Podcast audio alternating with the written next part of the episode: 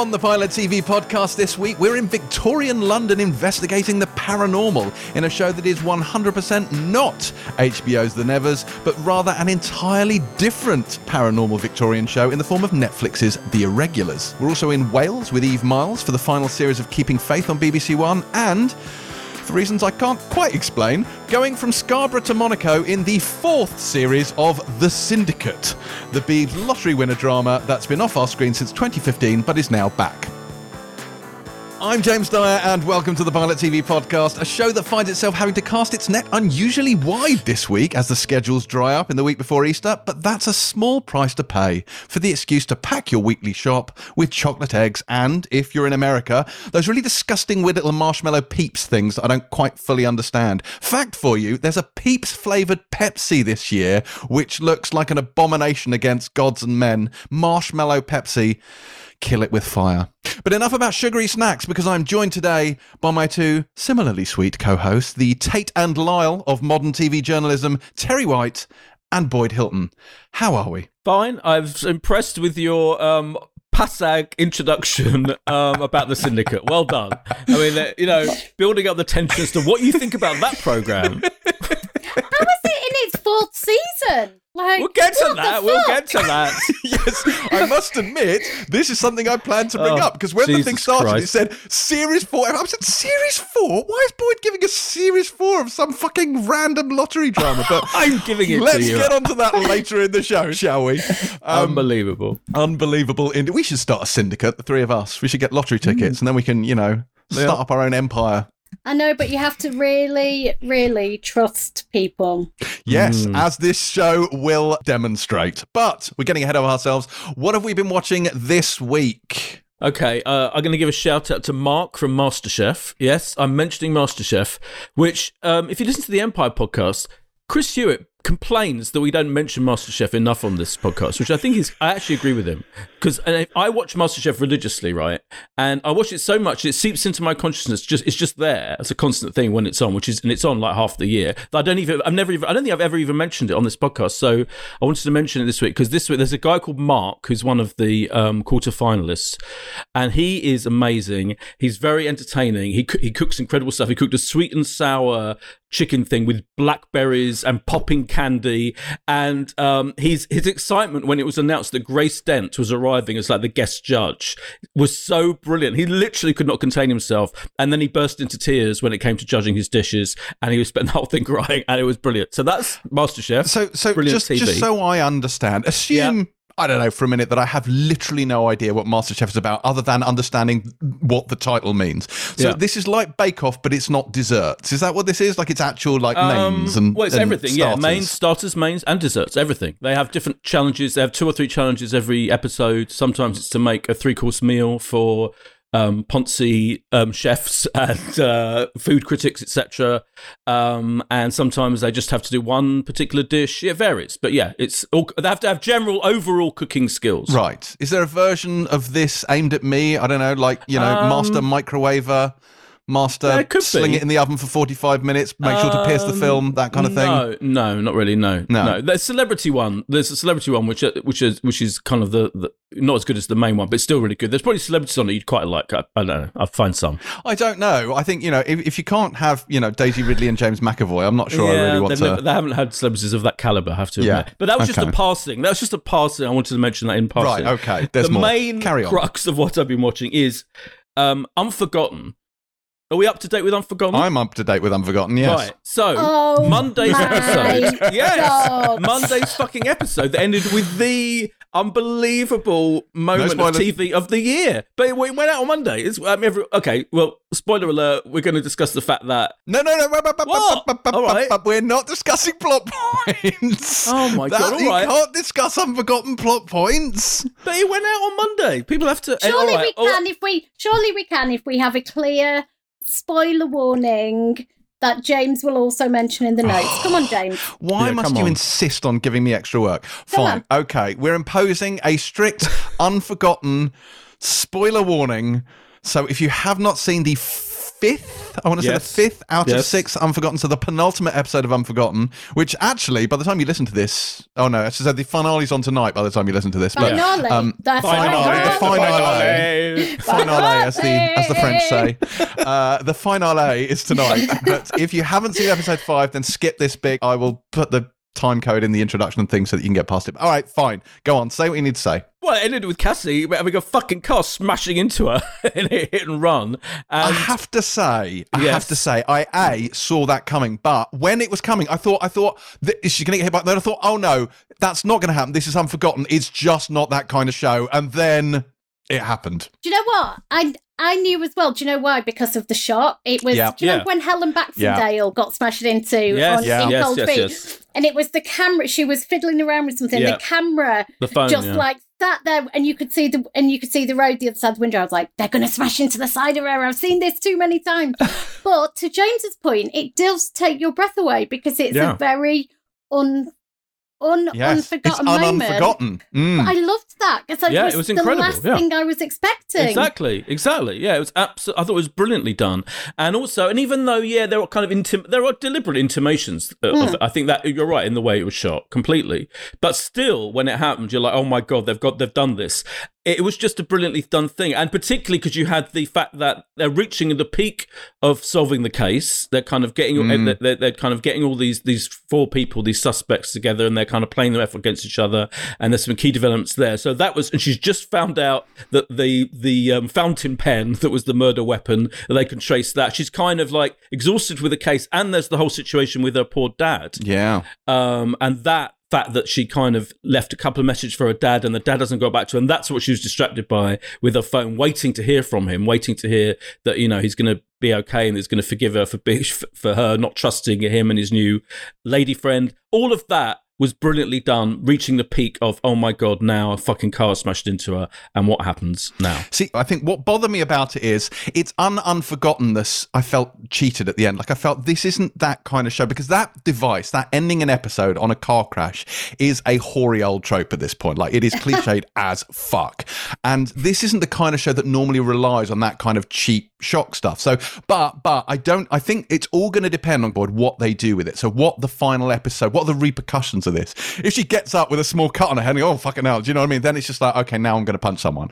But I suspect, given the type of show it is, there will be more to it than that, and they will justify it, and it will be, you know, significant. I have to say, I particularly loved this series. I think I talked about the fact that season two didn't quite do it for me, but season three was absolutely brilliant. This mystery and the people Mm. involved are super compelling. It's all like this. The, some of the characters in this are some of the best in in Unforgotten's kind of history. Mm. Um, the dynamics are super interesting. Where she is mentally is really interesting. What do we think about the dad's girlfriend? Because I initially shared Cassie's suspicions and was like, gold digging whore. But I now think Cassie's, and I think you're meant to think she's in the wrong right. Yeah, absolutely. yeah, Definitely. Definitely. Yeah. Yeah. She just That's she's judged it. Yeah. I think there's a whole playing off between Cassie that I think there's a whole idea that Cassie is at her best and at her most humane when she's investigating the crimes. And everything she does investigating Yes. comes from her compassion and her humanity and Yes. her anger about violence and all of that. And that all comes out with but there, in contrast with her home life, she's flawed. The flaws come out, and because she's so obsessed with the with the work that she can't deal necessarily in the best way with things like, and she's untrustworthy when she should be Mm. more trusting. So it's not. It's it's. But I think it's very believable and and real because Yeah. you know everything that she does professionally is incredible, but that leads to her that leads to her missing things that she should be seeing and being untrustworthy when it comes to her particularly the dad's the dad's But partner. you're right, because she has a humanity and empathy and softness. Like, you know, that Yeah. thing I always talk about when she makes an emotional connection with the victim and she starts to talk about them, usually by the evidence board. And, And, and she's she's, got she that pauses. really, She does this little broken speech thing that she does. Yeah. those that intra- that really fascinating way and she and she cries and she you know it visibly upsets her but she lacks some of that empathy and humanity when she's dealing with her own family, like presuming her dad, Yeah. you know, completely lost it and isn't able to make his own decisions. How she speaks to her son sometimes. I mean, her boyfriend at this point, I'm like, you are getting the rough end of the stick constantly, Yeah. pal. Like, Right. I don't Yeah. see you having sex much, and she just rings you up and moans constantly. Exactly. Um, But he's right. Like- She's angry in all the wrong places. It's misdirected rage over Yeah, what's yeah, happening to her father, who she'd been so close with. And she feels, and he's slipping away from her. And that's why she's lashing out in all these by, different the, um, directions. by the way, Peter Egan um, as the dad is so brilliant. I He think is, he's yeah. because that's He's such very a good. modulated performance. It- Oh. it's it's literally just on the verge of you know dementia and all of that, and how he kind of balances His that is fear. brilliant. Yeah, His he is fear and incredible. I mean, I've, yeah, Mm. incredible. I loved him ever since ever, ever decreasing circles. He's also a brilliant um, animal rights campaigner on in real life, so he's brilliant. And oh, you're right about the cast. Right, I I have to say. Andy Nyman has a moment in the final episode which is astonishing. A- Andy mm. Nyman is incredible, and like he's you know he's done he can do comedy brilliantly, but his performance in this I think is astonishing. Susan Lynch, incredible, absolute brilliant. Uh, The scene stuff. with They're her all- mum in that the scene penultimate with her episode is Exactly. unbelievable. Exactly. so good. So yeah, ev- all of them, every single one of them. Um, uh, Feldet Sharma who plays um, Ram S- Sidhu has been incredible, and Yeah. what, and I think the way they've done his character has been really interesting. It's just it, it's a really bold. Kind of brave. They completely don't worry. The the confidence of this show, I think, is brilliant. Like they address issues like racism and the exploitation of racism, which his character particularly has done um, clearly for years. So interestingly, I think it's absolutely fascinating. Yeah, so it, it's an incredible final episode. I have to say. One final thing um, is uh, now this is I think probably strictly speaking of film, but I'm going to mention it anyway, Oh, which is well, it's on Netflix. It- Okay. Operation Varsity Blues: The College Admissions Scandal. Have you heard about this? This So is this Felicity is a- Huffman stuff. Yeah, this is a Mm. documentary on Netflix about the Felicity Huffman situation. I mean, Felicity Huffman's not, not hardly in it at all. but okay, sorry, Terry's face is amazing. Only because I'll let you continue, but I watched this. My son was up very early last weekend, and I watched this with a mouth that was agape. It's so I cannot incredible, wait isn't to it? hear what yeah, you right. think of it. It's incredible, isn't it? So this is a documentary about, who, by the way, filmmakers who made the um, Fire Festival documentary for Netflix um, about the whole extraordinary situation, explaining how these ultra rich people could conspire with this dude played by Matthew Rick Spring. Rick Singer was at the mastermind of the whole situation, and he is played by Matthew Modine. So this this documentary is literally more than half of it are dramatizations of the situ of what happened with Matthew Modine. Yes, the Matthew Modine playing this guy. Like so it's almost like half drama really in quite sometimes quite cheesy reenactments. I mean it's hard to do a reenactment in anything, in any documentary without it being intrinsically cheesy. I think especially when you're interviewing actual people with talking heads as well and you're telling the story through actual footage of what happened. But to mix the two is absolutely incredible. And I found it really weird and freaky. Matthew Modine does his absolute level best, but it is just bizarre. It's just a bizarre way of doing it. But and the story itself is incredible. And the more you find out about it as, as it goes on, the more incredible it is. But it is an amazing piece of filmmaking. It's, I mean, the the biggest problem for me was the reconstructions you're talking about, which Mm. You've got to remember most of these things were done. It's based on conversations that from wiretaps and emails that were kind of discovered as part of the investigation. So if you think about what the action when you are sat writing an email, nothing happens. You sit and type at a computer. Yeah. Think about the action when you make a phone call to somebody. You basically walk around a room holding a phone and talking. So there's these repeated scenes of Matthew Modine typing at his laptop, sitting in his kitchen, making a phone call on a phone, sat on his sofa.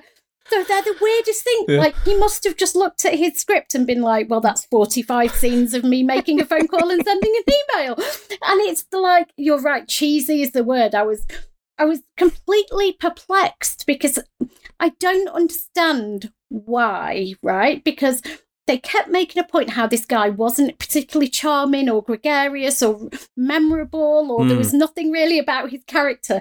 So it's not like, oh my god, this guy is such a fascinating character. We have to like try and dig into his psyche. So I don't understand why they didn't just make a straight documentary. The- Right. It's all fascinating that you know you have some of the some massive actors household names who took part in this, who went to prison. The facts of it, in and of itself, is fairly extraordinary. Extraordinary. so, the thought that you go, do you know what this needs? It needs Matthew Modine in a bad wig, sitting down a lot and making a lot of phone calls. Why? What was the creative also, process? But I also think actually they could have got away with it. I think the casting of someone so famous has really backfired. Like they could have got an, an, just an, a nut you'd never heard of. Yeah. It would have been fine. I think I wouldn't have noticed this. But it's Matthew Modine, who, by the way, I watched the day before in the new Wrong Turn movie. You know, like taking on people in the woods in a horror film, and the next day you see him in this, as you say. Like it's just so bizarre. He's you know he's incredibly famous because it's completely distracting. It takes you out of the whole thing massively yeah. every time it happens. But I mean, it's incredibly entertaining at the same time. It's it becomes weirdly funny. I'm yeah, like, it is funny. It's Jeff absolutely funny. You're right. Yeah, it's exactly. not meant to be funny, no, but also can, can, can, we just take a minute to appreciate James's "I'm so bored" face right yeah. now? Sorry, yeah. I zoned out You've a long time ago. Out. Yeah, I haven't been listening at all. I'm not wow. even sure what you're talking about. Wow, this is this is something for the next awards entry podcast, definitely, James. You saying you've zoned out of your own podcast yes. Yeah. I particularly enjoyed putting together our awards entry this week. I would also like to take this opportunity to thank both of you for your many, many suggestions of clips I that I should include in the reel. The uh, resounding silence in our WhatsApp group was was deafening. I was having a nervous breakdown. I couldn't think Fair about enough. it. Um, uh, okay, are you done, Boyd? Yes, I, I, um, I'm so done. I also watched Unforgotten, as we just discussed, and the amazing, weird documentary I'll tell you what else I watched this week, um, which is uh, Football's Darkest Secret, which oh, yeah. mm. is a three-parter. Why are you shaking your head? I just, I'm just, I just I'm sorry. I just, I watched the brand values fly past well, the window briefly. You're going to feel bad when I start talking about it. Yeah, so, you really are. So this is yeah. a three-part, incredibly made documentary about um, sexual abuse in football that went on for decades, primarily in the 80s and 90s. And and I'll tell you what's amazing. It's very BBC. It's incredibly respectful. It's incredibly dignified. There's a real dignity in the filmmaking that I think is vital to this. I've been talking about documentaries a lot recently. I, I talked about some Channel 5 ones last week. This is a whole different league, really. So it's it's essentially a series of men who came forward to say that they were abused as children by their coaches. So it started kind of with one guy and his coach, and it became clear very quickly that this wasn't an isolated um, local problem in one football club with one coach and one boy. It became very clear that this was essentially a systemic issue throughout football, multiple clubs involved, multiple coaches, you know, hundreds of kids. Um, and the episodes, um, there's three episodes. The first one is called The End of Silence, which is about the first men coming forward. The second one is about missed opportunities, which is as it sounds, about kind of the complicity in some parts of some of the clubs who didn't act upon warnings. And then The Reckoning, which is obviously about um, court cases that happened. There were several high profile court cases. Um, and the FA investigation into it, kind of what that found. And I think it's incredibly hard to do an a documentary of this length, you know, in its totality, it's three hours. Go into the amount of detail it went into about what the abuse consisted of, and it's it's very graphic in terms of being very clear about the scale and nature of it, from from abuse to rape, and the power dynamics at play, how these coaches were a really important part of the local community, how they would often become friends with the parents as part of the grooming, the way that they then passed boys over when they got too old. I mean, it's it's told in such a frank way, but it's so compassionate. And I have to say, the men who were interviewed speak so clearly such clarity around what they've experienced and the consequences of it and what that's left them with in life. You know, you've got men in their 60s crying about what this abuse has done to them for their entire lives, what it's done to their families, and the pain it still causes them. And it's there's one after another after another and it's it's kind of and it becomes really shocking when they then overlay the statements from the club some of whom you know say this never should have happened we deeply regret it it would never happen again now. Some clubs who are still super defensive and claim they never had any clue and it's got and it's not their fault.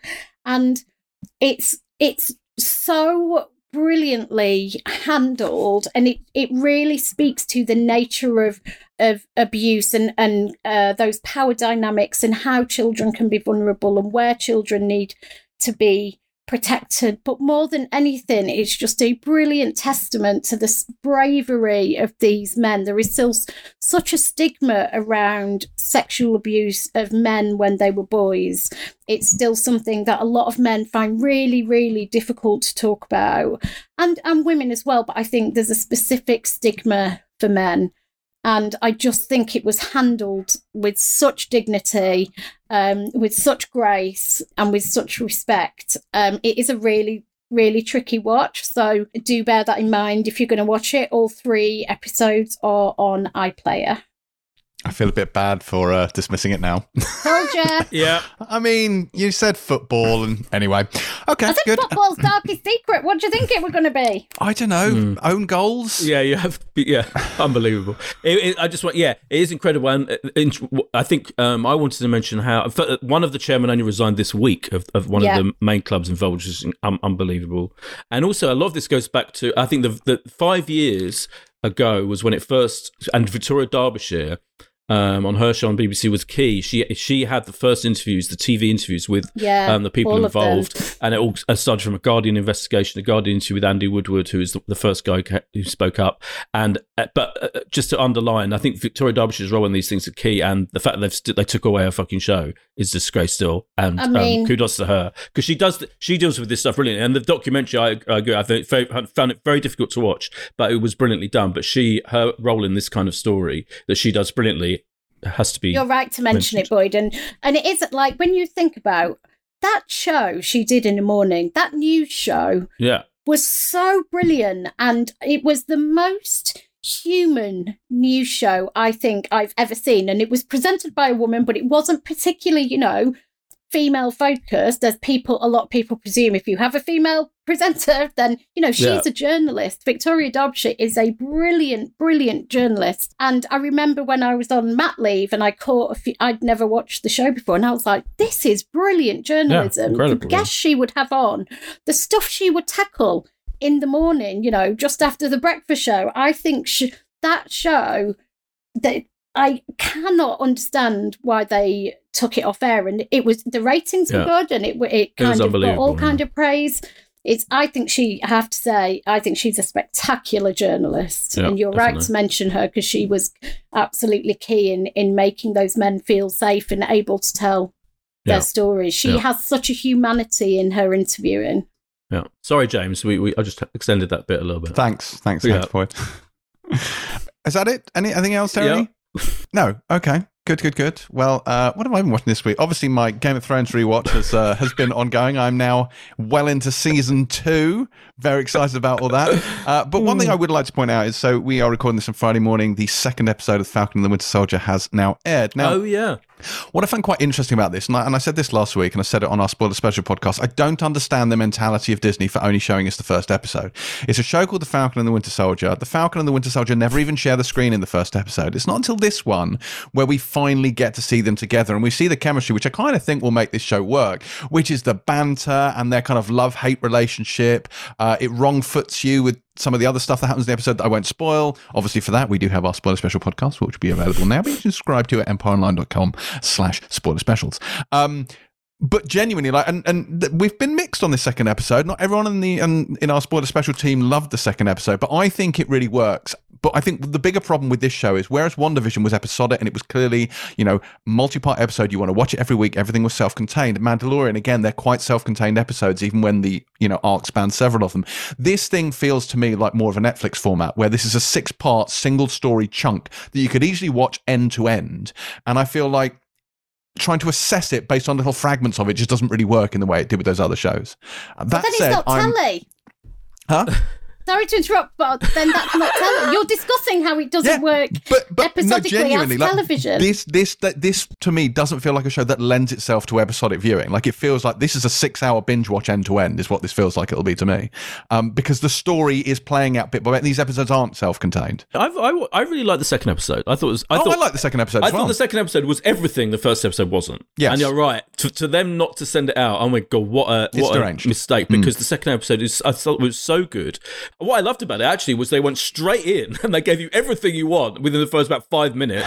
kind of maintained a level of, of, of excitement throughout, even in even in the right the, the banter scenes and all of that, right the way through to the end. I thought it worked really well as an episode of TV and built up to the point where you really want to carry on watching the following week. But it was definitely written and uh, very well. I thought as a, as a kind of 45, 50 minute episode. I think my concern with it at the moment is everything is a bit skin deep, and it feels like you've got a, a, a quite generous runtime at six hours, but I feel like we have a lesser understanding of what's going on in terms of texture and in terms of depth than you often do in the movies. I mean, again, I, I I can't judge the series as a whole. We are two episodes in, and that's my impression thus far. I do suspect that these will all fill in as it goes along, but I enjoyed episode two a lot more. Like I said, I agree with you entirely. I think episode two did give us what we lacked in episode one. I think had they shown us those first two instead Yeah. of just that first one, our everyone's response to it would have been slightly less lukewarm. So Terry's applying hairspray and it's hilarious. Let's just Terry is applying hairspray. This is this is, and it's given you like sort of streaked badger hair. Like, is it, Yeah. it is this deliberate?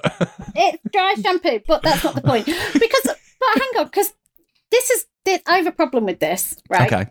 You're like that guy on IndieWire who um, complained about the fact that WandaVision um, was like WandaVision is television. Oh, why are they only showing it? Oh, say Yeah. once a week. It's called television. Yeah. But you're saying like it'll need to all be seen together, but then it doesn't function for me as telly. Like Yeah, but I, Do you know I what I suppose what mean? I'm saying for this is like this feels to me more like the structure that you would often get from a Netflix show, where one thing naturally leads into the other, and it doesn't feel as satisfying as a self-contained unit, in my opinion. It's a bit like when I talked about the Saturday morning TV in stuff. my opinion. Thank you, Terry.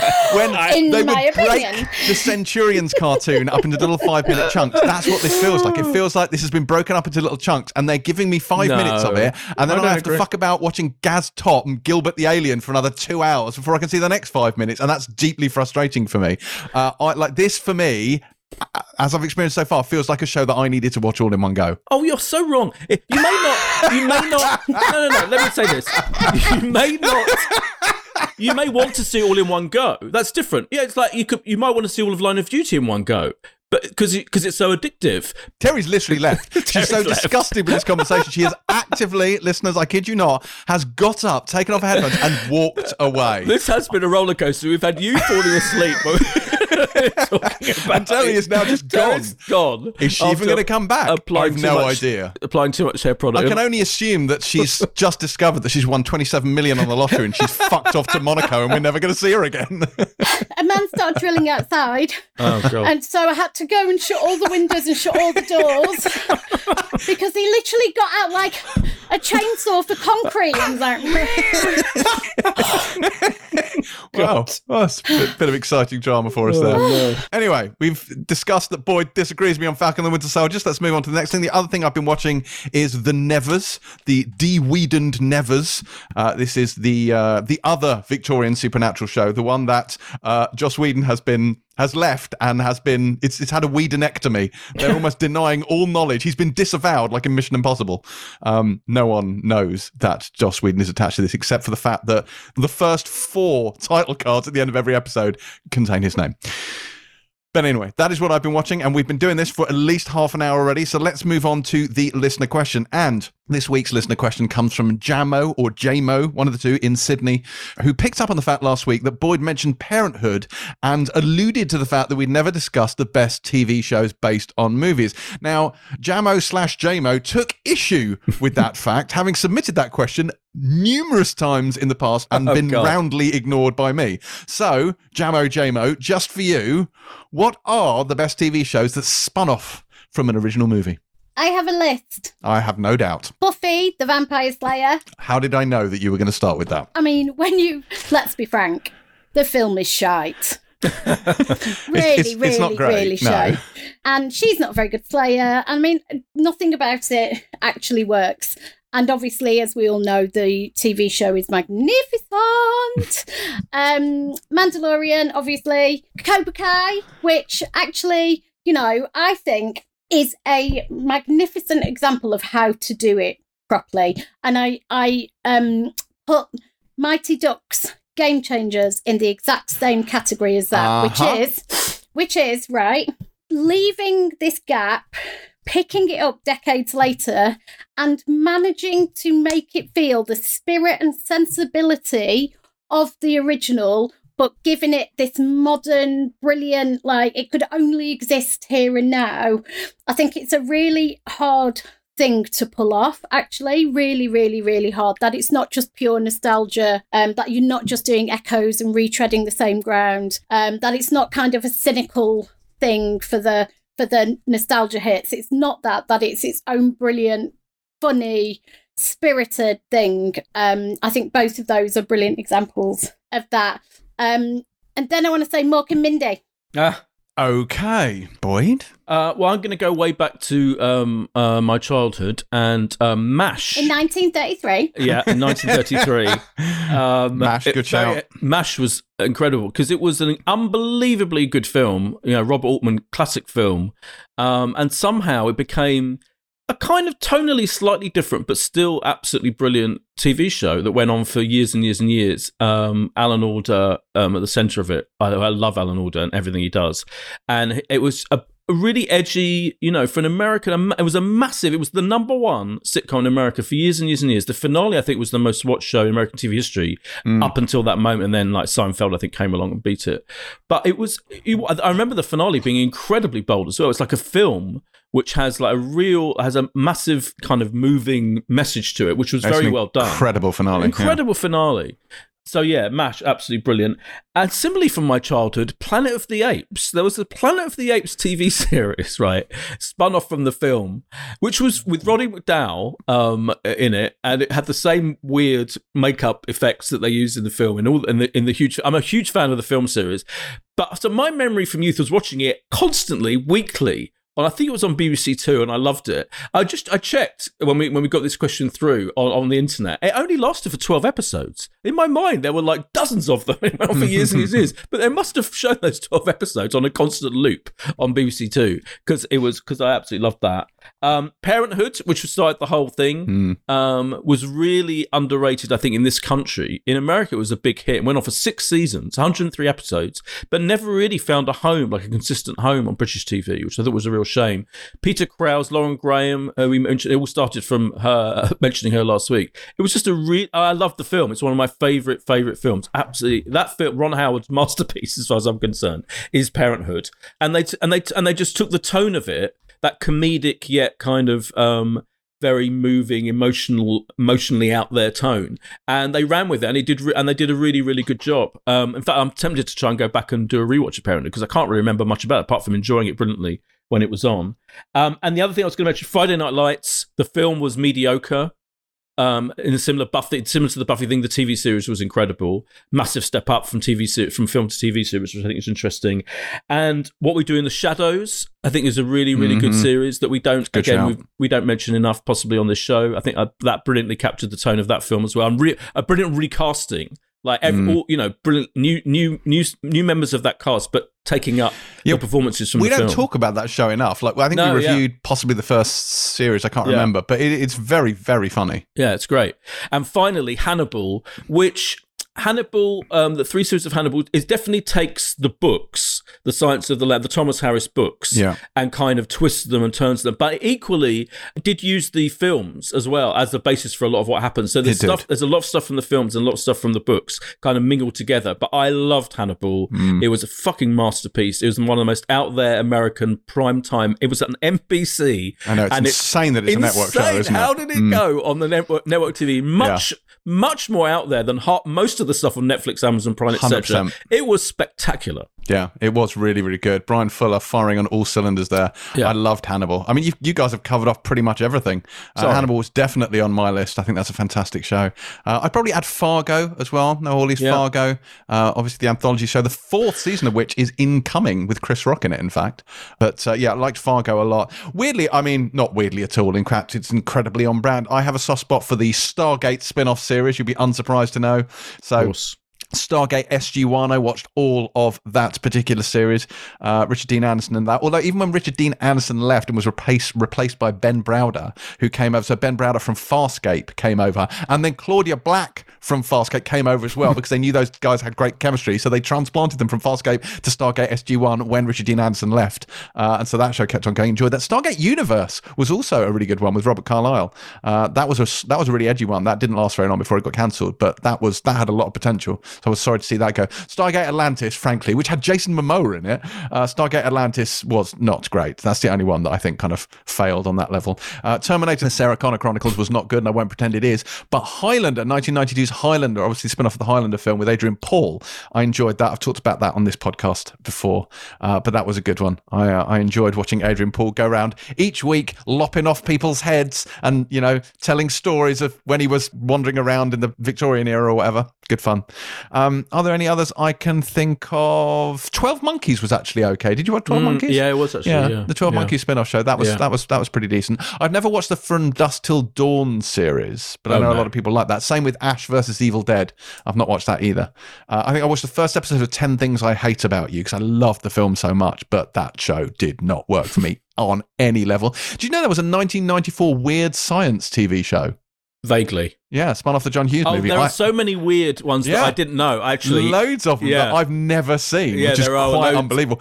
There's a there's an animated show, Tron Uprising. Never heard of that. Freddy's Nightmares. Do you remember Freddy's Nightmares? yeah. Which was a, a again, it was a, it was like a creep show, sort of anthology of little stories show, hosted by Freddy, who would sit there and introduce each one of the the particular stories for you. That was not good either.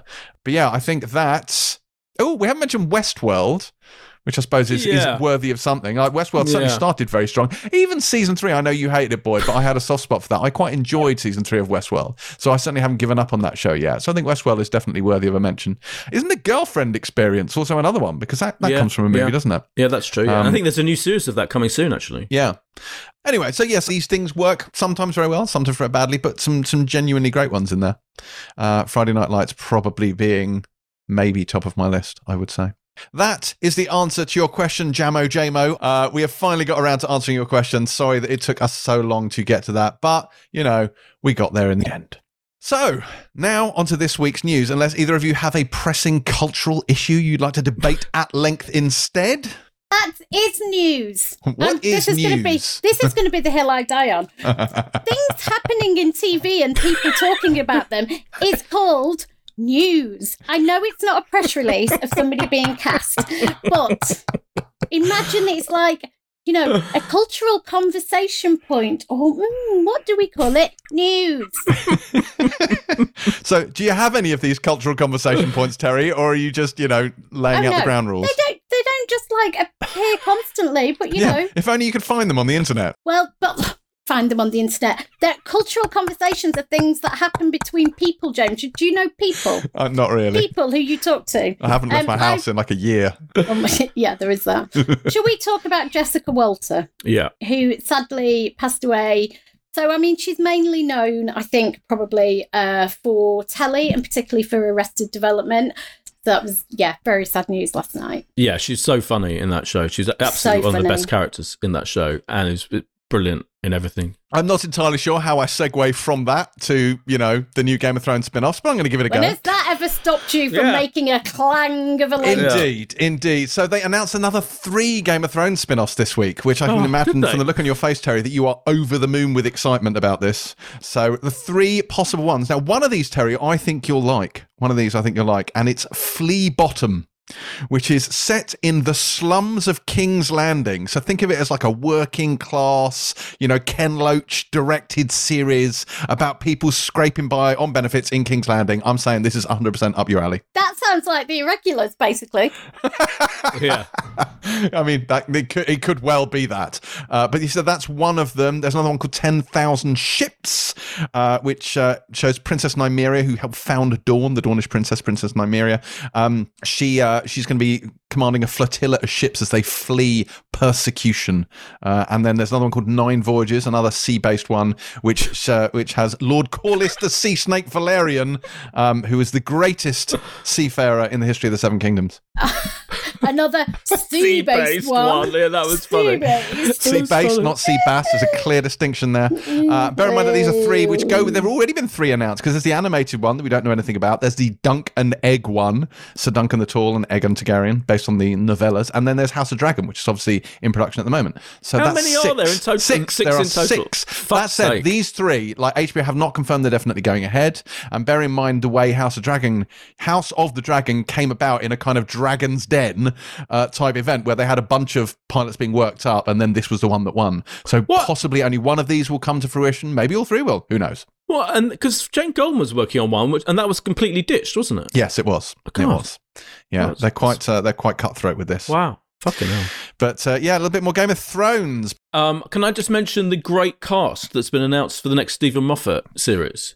Do you see this? He's so he's created the series The Inside Man, which is going to be a four-part, um, self-contained miniseries thriller. Um, follows a prisoner on death row in the US, a vicar in a quiet English town, a maths teacher trapped in a cellar as they cross paths in the most unexpected way. Yes, I'm reading a press release. Terry's favourite. But the cast for this fucking thing: David Tennant, Dolly Wells, Van Helsing from Dracula, Lydia West, Jill from It's a Sin, and Stanley fucking Tucci. I'm saying the Tooch. for love the Tooch. Four great people in a Steven Moffat four part thing. Bring it on. So when you said great casting, I just assume you were referring, boy, to the eight members of the Witcher cast who were announced this week. I thought, you know, you'd be over the moon about that, which includes two cast members from Bridgerton. So uh, Yeah. Adjoa Andoh uh, is is going to be in the show, as is Chris Fulton, both from Bridgerton. But Graham McTavish is going to be in season two of The Witcher, as as is Simon Callow. So all all good things, which will undoubtedly get Terry to watch season two of The Witcher and enjoy it. Oh my god. And there was actually Indeed. someone interesting in The Witcher, ca- that cast story, you're right, who you haven't even mentioned. Who did I Um, not mention? Who did I not mention? Uh, who did I not mention? Yeah. Did, everything you say sounds funny today, James. Liz Carr. Liz Carr from the OA and Devs. That's who you didn't mention, yeah. The great Liz I did Carr. not mention Liz Carr. I Yeah, apologise. She's brilliant. I yeah. apologise. Liz Carr is also going to be in The Witcher season two. Does this mean you're going to watch it, Boyd? You're going to watch? Did you watch? You watched the whole of season I one, watched, didn't you? yeah, I did watch the whole of season one. and didn't one. yeah. understand it. I did not understand it. I found it absolutely bewildering. I feel I almost have to watch it again because I didn't. I, oh, I ran. I found it quite exhausting to try. You're going to go full Terry out. and watch it twice to make sure you don't like it. Yeah, I might have to. I might have to. Yeah. Oh God. Michael Chiklis, Vic Mackey from The Shield. He is going to be in a new series about. Uh, it's an HBO series about the Lakers. He's, he's playing some legendary basketball coach. I have no interest in basketball, but I have a great interest in Michael Chiklis. So. That Lakers series is going to be huge. That, that's that's going to be a big thing. Yeah. For those anyone who knows about sport. Anyone who knows about sport, that's probably great news for you. What you, here, here's this is the thorny issue. I'm going to bring up a thorny issue, right? Go For on. me, I, I I don't like it when I know, we so we do these kind of stories every week where we talk about announced projects and casting Yeah. and everything, and it is the crux of both the Empire and Pilot TV podcast Yeah. section. And I find it uh, traditionally when people take against a project for no, you know, just based on this, just based on a press release, basically. I find I've always had kind of have an issue with it. I think, oh no, that's unfair. You know, let even the most, even those six Game of Thrones, you know, spin-offs. I'm like, maybe they'll all be amazing, it'll be fine. But there was one announced this week that really fucking got my go. I have to say, and that is Ryan Murphy's next project. Did you see this announcement? So Ryan Murphy for Netflix is is doing a limited series called Monster: The Jeffrey Dahmer Story. Of course, starring Evan Peters. Evan Peters in every single Who thing looks he exactly does. like Jeffrey Dahmer. But how many? First of all, how many more fucking Jeffrey Dahmer things do we need to see? There's about ten films out there already and documentary series. There's a different documentary made about him every year, as far as I can make out. Maybe even every six months. There's loads of films. This is like Ryan Murphy, like I just feel like the laziest thing for him to do. You, I know what this is going to be like without even seeing it. I feel like, and that may be unfair, but I just think, I just the whole thing it just just seems so tired and tedious and obvious thing. Like the least surprising news of ever is that Ryan Murphy is making the Jeffrey Dahmer story with Evan Peters. I, I worry about the taste levels that Yeah. will be displayed. Um, it makes me feel icky. I just think with with, with those kind of you know serial killers, uh, there has to be an approach. And I'm thinking about David Tennant in Des, Help Me, Des, Des, yeah, which that kind of careful, considered, nuanced, really interesting, but very grounded in realism portrayal that I think is worthwhile. And you can see the point in making those. And that was unlike anything I'd ever seen about about uh, Dennis Nilsen. But would we expect a Jeffrey Dahmer project by Ryan Murphy to be nuanced or grounded in realism or particularly respectful of victims and families and and that's that's what makes me uncomfortable is how you kind of m- marry that very heavily stylized theatrical kind of bombastic uh approach with a subject like this Yeah. when it's based in real life right when it's not fiction yeah, yeah. I think uh, the james doesn't care No, he doesn't know. I think the Gianni Versace thing was really well done. It was most Look at his written by. Tom Rob Smith. Yeah, look, he's completely zoning out. But yeah, I just worry about. I- It just feels like yeah, I- Yeah. I, worry about this project. okay, clearly, clearly, we've discussed it enough for James. I'm sorry, I was looking for other news. Fair enough. I was enough. trying to find something to make sure we hadn't missed so, anything. David, I'm gonna. I'm going to say something, but there's not much going on this week, let's be frank. But David Thewlis has Mm. uh, been cast opposite Olivia Colman in, in Landscapers, which is, this, which is. That's actually very good. Uh, Sky and HBO series. So I'm talking about a real life murder. So um, four parter, uh, and basically they are um, Susan and Christopher Edwards. They killed her mum and dad, buried them in the back garden, Trevor Jordache style. And essentially, they somehow managed to get away with it for a decade and a half, I think. And it's about the investigation into that murder and uh, how these two people deal with it. And I think he said, This is without doubt the very finest project I have worked on for many years. Everything about landscapers is magical. Hmm. Not quite what I was expecting after you, you know, killed her parents and buried them in the back garden. But who knows? David Thewlis said that. yeah. Uh, uh, that's interesting. It is a really interesting project because it's written by Olivia Colman's um, husband, uh, I believe. Why is it magical though? Like it sounds like a murder crime drama. Yeah, magical is a, is a weird is a weird word to use. It must be said. Yeah, it's interesting. Maybe yeah, but um, uh, Daniel Rigby's in it as well. It's got a really interesting, good cast. Felicity Montagu's in it. Mm. Yeah, it is fascinating. Okay, good. Um, we uh, the only other thing I know of is that there is a Better Call Saul animated spin-off happening called Slippin' Jimmy, which I've got to be honest, I would not have been something that I would have put odds on, but sure. Yeah, that is weird. Yeah. The animated show has been announced by AMC. We don't have any details on it, but it's going to be about Slippin' Jimmy and his tricky con-based antics. God, there's animated things of. Did you? What was that show that we didn't review last week? Have you watched that yet? The um. That I, From ca- the- I can't say I have. uh, okay, from the Walking Dead. Apparently, it's good. From the Walking Yes, Dead guy. Invincible, the one that we didn't watch when we watched the German nihilistic Exactly. horror. thing. Exactly, Yeah, exactly, yeah. exactly. Yeah. Right, so I'm I'm going to say that we covered off most of news in a half-hearted way this week. That's excellent. So shall we move on to the reviews? Uh, and we begin this week with the irregulars.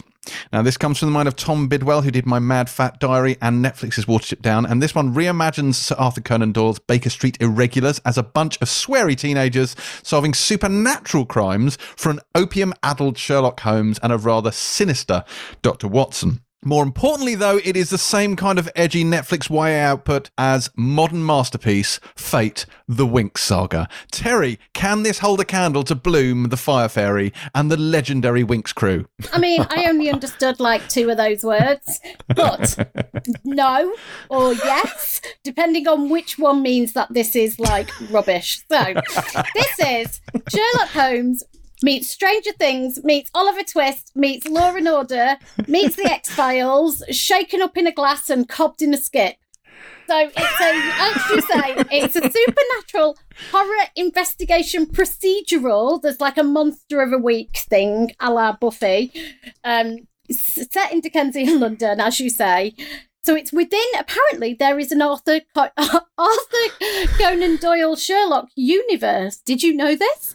I did not know this. and it is in that universe. This group of kids are a apparently a group of workhouse exiles and urchins. We'll get to my issues in a minute, but um, so there are four of them, the irregulars, and they live in a squat. And so there are two sisters, Bea and Jessie, played by um, Thaddea Graham and Darcy uh, Shaw, and then their pals Billy, Jojo Macari, and Spike, played by McKell David, and they are just their their squat is just around the corner from Baker Street and 221B Baker Street.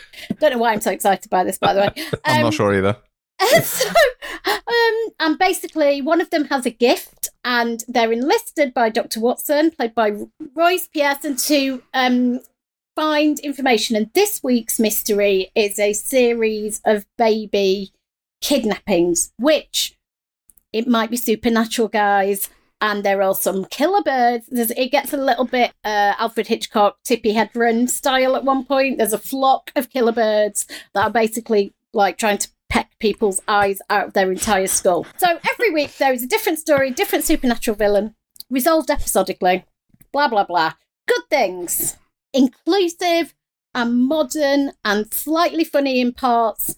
Um, things that bothered me a complete lack of authenticity. So it's it's a supernatural drama set in Victorian London. Well, what do you want? Well, I'll tell you what I want. I want real. It's got accents. a magic Birdman in it. Accents. So there's a guy who go, "Oh, hey up, God now, what's going on down here in London town?" Um. So well, here's my other problem. Those urchin kids, who by the way were workhouse exiles, so, not even just a lack of education, zero education. they have very posh speaking voices and they are hugely articulate for kids who've never like looked at a book. Their teeth are so white, like Hollywood white. Can't just the hair and makeup people just give them rotten teeth? Where do they get the toothpaste to brush their teeth with, or whatever they had in Dickensian London? They have clean faces for most of it. At the end, they get a bit of muck smudged on them. Their hair is really, really pretty. Like th- th- there is a, a lack of of urchin detail which bothers me. lack The- of lack urchin of detail. detail. They look Look, like they've just come from a Vanity Fair shoot, basically. They look like yeah, they look like a, like a gap ad for like you They're know supposed to be thirteen year olds. attractive. It's a YA show. No. It's not a fucking Mike Leigh drama. There is the acting is is Fine. present and Variable. variable. Uh, I actually, I have to say, uh, it's Jessie right with the Darcy Shaw with the gift. Yes. Right. Psychic Jessie. She, she, I bless her. She acted her little socks off. I thought she was good. She was uh, compelling and weird. The, I mean, the other ones, it's just, it's all a bit big and much. You, and- you haven't mentioned Leo. Leo, the Yeah. prince. So Yeah. th- they they hook up with Amazing. a prince who's going to help them uh, solve They don't their know he's a prince. They don't know he's a prince, Terry. They just think he's no. posh Leo. There's a brilliant scene where he goes into an alehouse, gets out a bag of gold, and goes, "Oh, governor, will this will this cover the cost of a drink?" And he goes, "Oh yeah, oh that'll about cover it," because they're showing he's like a fish out of water. He doesn't know what to do in the world. He's a weird, sickly, uh, runaway prince, obviously, who's now part of their gang because he sneaks out in the middle of the night away from his minders to be part of their crime solving gang. Look, it's nonsense, let's be honest. And it's not for me. And I was watching this and I was thinking, James Dyer is sat somewhere across this city right now, like a pig in shit, because he's just walked into this universe that is built for him. So, part of me, my heart was warmed by the thought of your enjoyment, James, but this is absolutely not for me in any way, shape, or form. Thank you very much. I'm, you surprised me, given that one of the characters calls another one a bell end within the first five minutes of the show. So she, I enjoyed, I enjoyed a, a few, a bit of her dialogue. That is Bea, um, the, the other sister, and she has a little bit. She's meant to be the like fiery one, um, so she does say the word bell end, which I did greatly appreciate. Someone later on says, "Well, shit in a hat and punch it," uh, which I thought was a particularly nice turn of phrase. Boydie, did you enjoy this to similar Um, levels? I was disappointed, I have to say, because it is. It would be for me quite happily, and I think I'm a. You know, I think Tom Bidwell did a brilliant job with my Mad Fat Die. I thought that was a that was a really good series, and so he knows how to do because that was kind of YA effectively, and and, it, and did a brilliant job on that show. And I love Sherlock. You know, I love I love not only Sherlock itself, the Benedict Cumberbatch version, but I love Sherlock Holmes the character, and I like most Sherlock Holmes films and iterations and versions of Sherlock. And this felt it was one of those things where I just felt it didn't have to. The, the Sherlock connection was completely pointless. Like you know, I, so you may have Watson in it. I mean, Sherlock hasn't appeared. I've watched two episodes and he hasn't appeared yet. Um, I know you've watched more, James, but um, I don't know when he pops up. Henry Lloyd Hughes as Sherlock, but at the moment it's Royce Pierreson's um, Watson, who who we do see throughout, and kind of shoehorning a supernatural YA thing onto Sherlock feels just clumsy to me. And, and again pointless. They could have just had it could have just be about a gang of youths of urchins in london in victoria times solving supernatural crimes. So I just don't. It, so, so, and I know I, I've read the interviews with um, Tom Bidwell. He talks about how um, Arthur Conan Doyle did write supernatural stories. So he's kind of ta- that's where the so he's ta- taken those and he's kind of mushed them together with Sherlock Holmes. So of course, the whole point about Sherlock Holmes is he rejected any idea of supernatural things quite rightly because it doesn't obviously doesn't exist. So the whole concept kind of slightly grates with me, and that's just my personal reaction to the concept then the actual execution of it is some scenes are fine, other scenes I felt were clumsy. And you know what? In the end, I suddenly realized when I watched episode two, which has got this tooth fairy storyline going on, I suddenly realized that it's like Doctor Who. It's really like Doctor Who. Um, that that's a classic Doctor Who idea, and the whole and obviously What, like teeth? Just just that whole concept of a thing that kids affects kids and then gives them nightmares or dreams and or nightmares and there's turned into a kind of quasi horror thing with creature the whole tone of it is absolutely doctor who episode 2 particularly Except And- and- people and say actually- fuck quite regularly. right except people say fuck And it's that- incredibly gory. yeah, but it's like, but that's classic kind of like this feels like classic like yeah. So we're going to take that Doctor Who essentially tone and kind of add a shoehorn a bit of adulty swearing on and gore, and it's not quite working. I think it's kind of all being mushed together in the hope that it works, and I don't think it does yet for me. Yeah, slightly. I know what you mean. I think certainly the first couple of episodes there is a, a whiff of Whovian tone to it. Certainly, um, Yeah. in that it feels like it's not sophisticated enough for the audience it seems to aim itself at. Like it's you feel like subject wise it skews young, yet people are effing and blinding, Yeah. and there's women getting her eyes pecked out, and some with their entrails out. And I mean, some of it's actually really unpleasant. And that Tooth Fairy one is properly creepy in places. Um, I will say, once they move away from the procedural elements, it improves a lot. So the first episode of this, I do think is weak. I think the second episode picks up, and they get yes, Terry's nodding effusively. Uh, I I've watched five out of the eight episodes here, and once the overall underlying storyline, which is hinted at in the first episode, so Jess is dreaming of this strange plague doctor type figure that's haunting her dreams, uh, and there's a strange like uh, Clarke Peters turns up as this mysterious butterfly loving man in white who turns up in her dreams as well. Once you start to realize you've got that thread of like what's going on there, there's a whole apocalyptic thread in there. Once Sherlock turns up and the reasons for it being connected to Sherlock Holmes start to become stronger, I think it becomes a better series. So I think I think there's more to it than in is initially apparent apparent. I think it also it slips into its it finds its rut a little bit f- further on, like in the same way that I think Fate the Winx Saga knew exactly who it was talking to and who it was about and who it wanted to be watching that show. And it's unclear from the first episode of this who the target audience is, but I think it finds its audience as it goes on. And I got quite drawn into it, like the ongoing storyline. Like, I'd planned to watch like, and I was like, oh, I just watch one more. Oh, I just watch one. Oh, one more. Go on, give it another one. And I, you know, I had quite a good time with it. It's not as good as Fate the Winx Saga by any stretch, but there's stuff in here to enjoy. It's a Like, high level. It's, a high bar. yes, it's a, I've set the bar very, very high. I like the idea that in this, like Watson's quite sinister, and you think, you know, what what is his agenda? Because it feels a bit dodgy. You know, yes, Mycroft Holmes turns up and gives a monologue about biscuits, which is maybe not the show firing on all cylinders, but I think Bea's really good. Thaddea Graham, I think her character's compelling. I think the sort of love triangle between her and Leo and, and Billy is okay maybe not the most compelling thing but it's you know it's interesting keeps things moving uh, and but it's the the monster of the week format i think is kind of where it falls down because they use that as a structure to kind of pin the narrative on but the monsters they go for are weak. Like they are like like Buffy always did this quite well. The Buffy ones weren't necessarily groundbreaking, but they always felt fresh and interesting. And they did they did good things with them.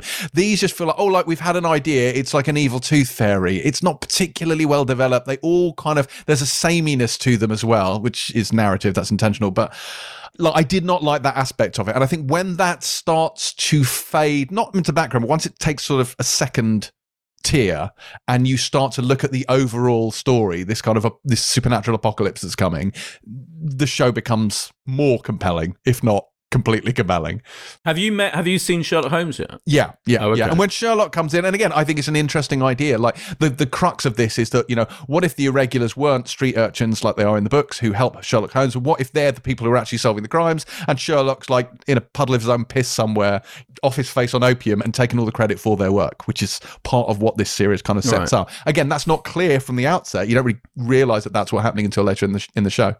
Yeah, I you know I enjoyed it. I will probably watch the last three of these. Uh, I'll, I'll I'll go through it because I think there's you know there, there's fun to be had with it. But one thing I did find was strange is like this. So this isn't contemporary. This is set in Victorian London. Yet the influences of Sherlock of BBC Sherlock I think can be felt in this. In you know there's a there's a moment where they they're looking at suspects in a murder and like who they are and and what like is coming up on the screen as kind of like crazy subtitles like as she's thinking through it.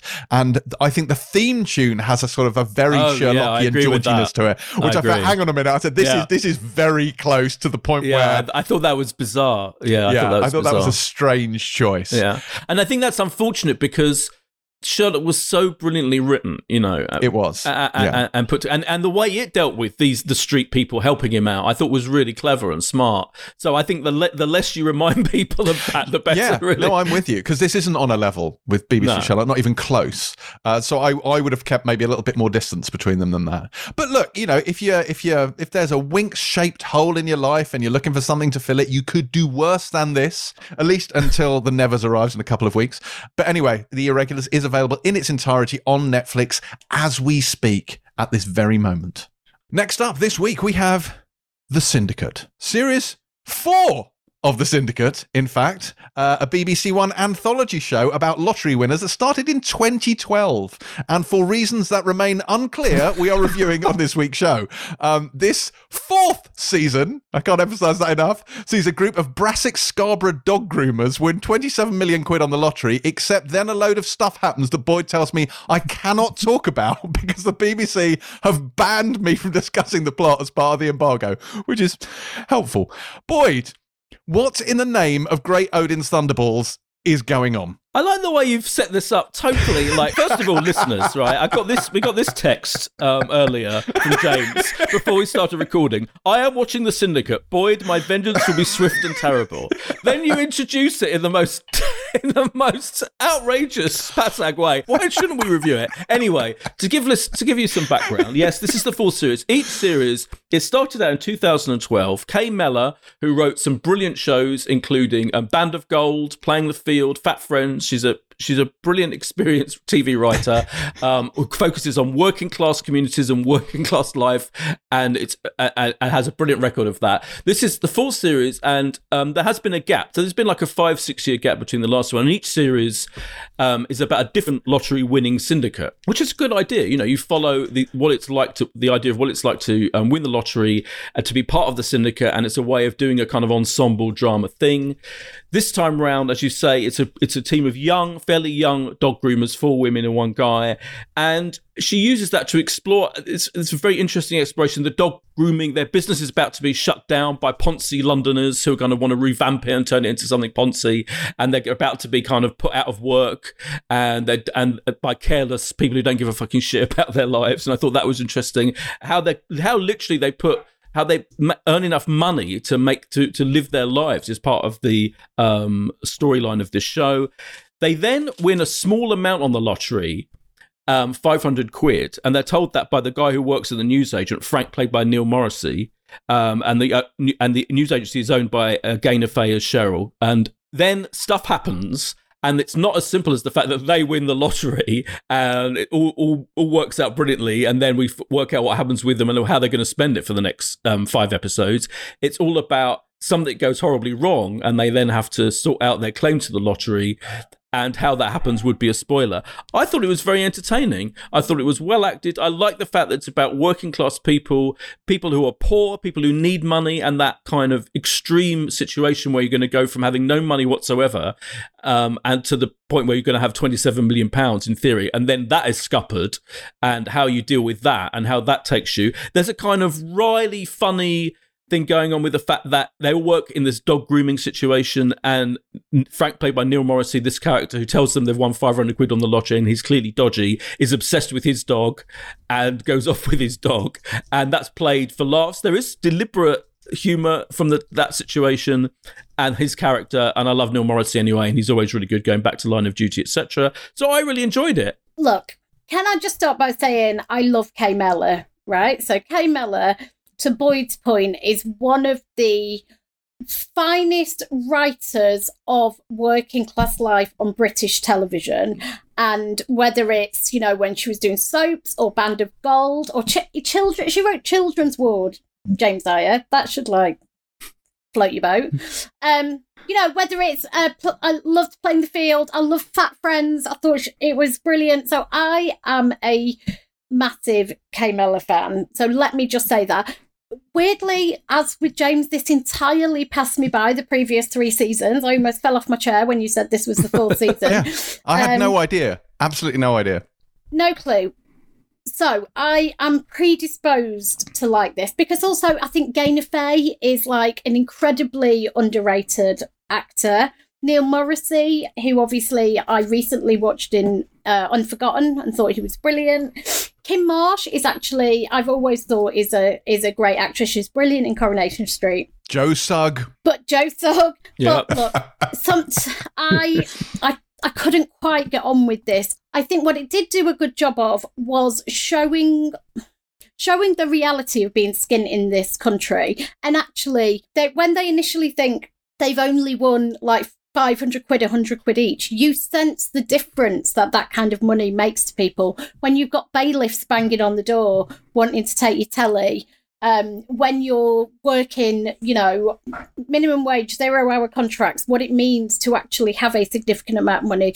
They do that really, really well. And I believed the community that they sketched. I believed um, in these people. It was it was a very true depiction, I think, of a community like that. I don't I wasn't sure all of the performances completely worked. I didn't buy them as a as a gang and a group of friends. There's an opening scene where they kind of take a selfie, and I was crin- I was properly cringing. Not all of the dialogue tracked for me, and there was just something a bit. I just didn't buy it. I couldn't buy it. I couldn't get into the um, story. I the whole central conceit, which we won't mention because it's a spoiler, but the whole central conceit I just thought was so ludicrous. And that for me was the thing is I, we'd got this really believable community and these people in very real circumstances. And I kind of believed the individual stories. But then the conceit that the whole thing's based around is so absurd, and I couldn't make that leap. I could not make the leap that was required. And there was certain stuff which just didn't make sense. It was like that could never happen, or why wouldn't you just do that? And and I kind of found it hard to suspend disbelief enough to actually invest in this. So I was quite disappointed, I have to say. Kay Mellor, BBC, count me in every day of the week, but I felt a little bit a, a, little bit disappointed by this. I mean, that's pretty much where I landed. Like, I didn't hate this. I, I, my, my incredulity over this board is not so much that I truly hated it. It's more just like, how are we reviewing series four of a TV show I had, as with Terry, never heard of? Because it's been off screens for five years, hasn't it? Yeah. Like, so when it started, I was okay. This is gonna be interesting. And when it's at series four, I had to stop and I was like, hang on, what's going on? I had to look it up. Like I had, I had no knowledge that there'd been three years of this. But as you say, it is an anthology, so I guess it doesn't really matter. Um, same, same with Terry. Like I found the, the performances just a bit unconvincing and a little bit overwrought. They didn't, it didn't really gel. That that that device at the beginning where you see them, you know, it's that three days or three weeks, whatever it is earlier device that they use, did not start this show well. I would not have begun it quite like that. And again, I didn't I didn't really buy it. It just felt a little bit sort of panto amped up in places and I just didn't but but that said, you know, I, I, I stopped it because we had a morning meeting and thought, oh, I've watched enough. But I wanted to see the rest of the first episode. So right. it yes. was enough to draw me back into it. But as you know, like this isn't my kind of show. There is perhaps sort of snobbish elitism for me when it comes to shows like this. Uh, and it does not You surprise tick- me. Yeah, exactly. so it doesn't tick my personal boxes. Uh, and I was maybe a little bit sneery watching it.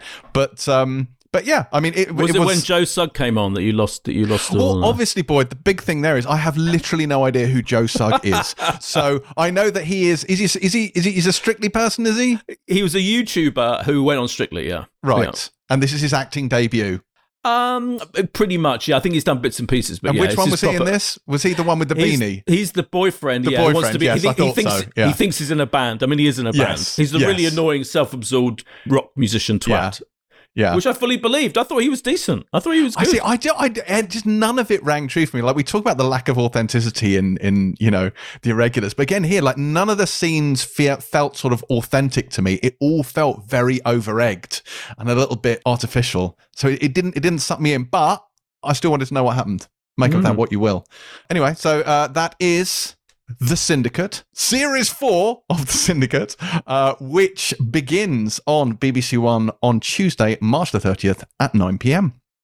Finally, this week, we have Keeping Faith, the final series of Keeping Faith, in fact. This is Matthew Hall's Welsh drama, which sees Eve Myles as Faith, a small town Welsh lawyer who is forced to cut short her maternity leave when her husband goes missing, only for a great many skeletons to come tumbling out of the closet. And if that synopsis sounds incredibly vague and like I, I don't know, cribbed it off IMDb, then that is spot on uh, because this is a show that's been on my watch list for quite a while and I've never actually managed to get around to seeing it. I've really wanted to. And I'm not sure the final series is really the best place to start. But can someone please tell me about this show? Terry. I am here, James Dyer, to answer all of your questions. I am going to start by saying I fucking love this show and I love her. This is Faith Howells, the keeping faith of the title, played by Eve Myles, is one of the most interesting women on telly, full stop. And I love how big this show has become by sheer word of mouth. Eve Myles was interviewed in the New York Times about the show. That's how kind of mad it's got. So this is also amazing because it's shot twice, once in English, once in Welsh, which blows my mind. Like they have to shoot it twice every single episode. It's extraordinary. And so it should because it is a huge Welsh language success. Um, but not just in Wales. So it was so popular last year that the BBC um, extended its run on iPlayer and it became the most watched non network, I don't even know what that means, show on the site. Um, it's been bumped up to BBC One quite rightly.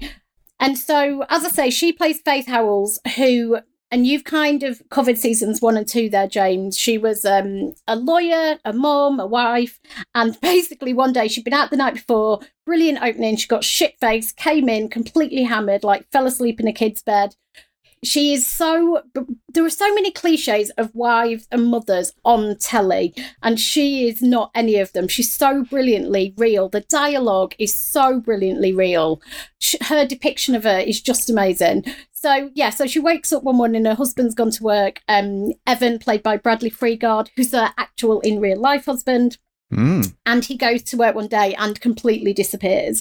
Season one was very concerned with um, where the fuck is he gone? And season two, and she had to take over the law firm, and it was all about kind of her adjusting to this new life while the mystery of where he was gone, um, where he was gone, of where he went um, unraveled. She kind of started this new relationship with um, a guy called Steve. Loved Steve, played by Mark Lewis Jones. Um, so season two so at the end if you haven't watched any of this and you want to go back to the beginning then just beware that i'm about to talk about um the end of season one to season two. So season one at the Can end I he can turns I up. can I take my headphones off at this point? well you have to but you have to be able to do that to talk about season three so we can't not talk about a program that aired years ago so if you'd like to take your headphones off take your headphones off No, no, it's fine. It's fine. You do what you want to Yeah, do. I will yeah. say, if anyone is listening and you have not seen the first two series of Keeping Faith and you plan to, then said this, Terry is carry about to ruin it. Yeah, so and carry on. literally, you. If James had been listening, he would have realised that I did just say all of that. But there we go. So um, he turns up at the end of season one. I mean, it's it's clear that he came back because he's in this new season. Um, so where season three picks up is it's been eighteen months um, since we last saw them, and uh, Faith and Evan are in a divorce and custody battle. That's and it's there's always kind of a news kind of secondary mystery um, going on. So this time it's that a kind of a guy that Faith knows. He he did some work in her house. He has a very seriously ill uh, teenage boy who has got an aggressive brain tumor, and the dad and the surgeon are disagreeing on treatment. So basically, Faith's going to take it to court. That's kind of the thing in the background. The big thing is that someone from her past returns, who is played by Celia Imrie, but there's no, well, I think I suspect I know who she is, but you don't 100% find out who she is. She's just somebody clearly from her past. So this first episode is kind of just establishing all of those narrative beats, I suppose. And I just have to say that I just love this character so much. She is aggressive to the point of being feral. There's a scene where she loses her temper and physically goes for somebody. That's how I describe And you to friends. I mean, she, there are similarities, and she is snarling. I mean, like a like like an animal. I just love. She gives a um performance with so little vanity in it, and it's funny because loads has been made about a yellow coat she wore in the first season, and then there was I think it was a blue jacket in the second. She has this kind of bun that, and people have become obsessed with how she looks. But she like likes a drink. She's quite rude at times. She's really passionate. She's like a big-hearted Welsh woman who doesn't take any shit. Will do anything for her kids. I just think she is such an interesting character. And as I say, played with no vanity at all by Eve Myles. She's totally believable, totally lovable. You always root for her. I think the script on this is amazing. It looks beautiful. The characters are all really interesting. I've got so much time for this show, and I'm very, very, very excited that it's back. Yeah, it's really good. It's so good. Uh, I was really interested in um in the way it was directed actually by Pip Broughton. Did you know like there was a lot of scenes where that she shot conversations like from afar, from outside Mm. the building. So you'd see there'd be in a hospital and there'd be in a corridor and the two characters and they'd and they'd film the whole thing from outside. It was quite quite weird, and I don't quite know what she was getting at there, or whether. By the way, it was all filmed during COVID time, so it might be something to do with that. I don't know, but it was fascinating. It was really interesting. So, so um, on top of the fact that you've got this brilliant character played by this iconic performance by Eve Myles, absolutely, and and and all of the supporting cast are feel completely authentic and real as well. I love, um, I love what's his name, Mark Lewis Jones. You mentioned Mark Lewis Jones, Mm. who remember terrifying in the accident that that Channel Four series as the abuser um, of his wife, and um, incredible in Gangs of London. He's such a brilliant, um, kind of earthy, soulful actor. I think he is incredible. Po- Possibly doesn't get his due, and he's brilliant in this, as is everyone else. But I just thought it was really interestingly filmed, and you're, you're you know absolutely fascinating casting all the way through. Celia Imrie as this kind of quite kind of menacing figure I thought was so out there in terms of casting. You know, Cecilia Imrie from Victoria Wood, this brilliantly funny woman, suddenly thrust into this role as this mysterious figure living in this kind of lavish house who hires Mark Lewis Jones's character for nefarious reasons. I thought there was so such, such brilliant, out there, bizarre, but casting that totally worked, and she's fantastic. Um, the storytelling is brilliant. You absolutely want to know what happens next. And they manage to, there's a legal storyline involving the young guy who kind of faces, who's in, in a, a, terminal, suffering from a terminal illness. And, the, and maybe if they operate on him, if they don't operate on him, he'll die. And if they do operate on him, it might ruin his life anyway. There's that whole me- medical dilemma that is going to be the ongoing legal story of the series. That on top of Faith's own issues, as you say, with regarding her ex-husband, her little husband she's trying to divorce, her kids, the annoying teen daughter who's just ignoring everything she says, just the balance of storylines and ensemble cast and the way it's filmed, it's a really, really good show. And I love the fact that BBC One is showing it on Saturday night at nine o'clock, where it deserves to be. I'm feeling like this might be my next. Obviously, I have my Game of Thrones rewatch to get through, but I feel like this is a show that might be the next thing that I want to sit down and watch. Because, um, like I said, it's been on my list for absolutely ages and never got around to it. But actually, I want to go back and watch this from the beginning so that I know what the hell is going on because I think that's kind of important. Uh, but yeah, so I'm gonna I'm gonna report back once I have seen this properly and have actually watched the whole show. But I, yeah, this this is at the very least it has made me want to go back and do that. Like I have a real I have a real obsessive compulsive thing about this. I cannot miss an episode. I cannot miss a season. I cannot join something midstream. Like I need to have seen it all, even when it's terrible. So why the whole Schitt's Creek thing doesn't work for me? It's like the thought of missing the first seasons, even if they're not good, just gives me anxiety. Like I can't feel like I can enjoy a show unless I've seen it from the very beginning. And so joining things midstream is something that I try and avoid. So I'm mm. going to go back. I'm going to watch this from the beginning, and I'm going to understand it properly. And that is my well. That is my promise to you. That, that was my strong word. It is not my vow. It is my intention. Let's go with that. It is my intent. But for those of you who have seen the first two series of this, uh, series three started on Saturday the 27th on BBC One uh, and is ongoing now, so you can catch up with it there. Uh, is there anything else we've missed this week, Boydie? Don't think there is. It wasn't. No, it wasn't the best well, week. I mean, there's a banner a, week, was it? Not a banner week. No, no, no. Um, exactly. There's a fe- there's a Tina Turner documentary on Sky that I can't wait to see. Excellent, yeah, excellent. Which is apparently amazing. Yeah, I've I heard it, I think like, it, incredible yeah, exactly. things about it. I've heard that as well. Yeah, so that's on Sky. That'll be on Sky Documentaries when we come out. Okay, um, I'll definitely be checking that out. Oh, Beat the Chasers Celebrity Special on Saturday on ITV. Fucking hell, you know Beat the Chasers is a brilliant format. Russell T Davies told us on this very podcast. Believe it. I'm very confused. Is it called The Chase or yes. Beat the Chasers? The Chase is the uh, daytime five o'clock show, and then there's a primetime spin off which is Beat the Chasers. Oh, what, and, and this is different? It's a slightly different, it's a tweaked format, and it's even better, the Beat the oh Chasers oh format, than The Chase, which is already one of the greatest game show formats ever. And this is the celebrity special that went out that goes out on Saturday.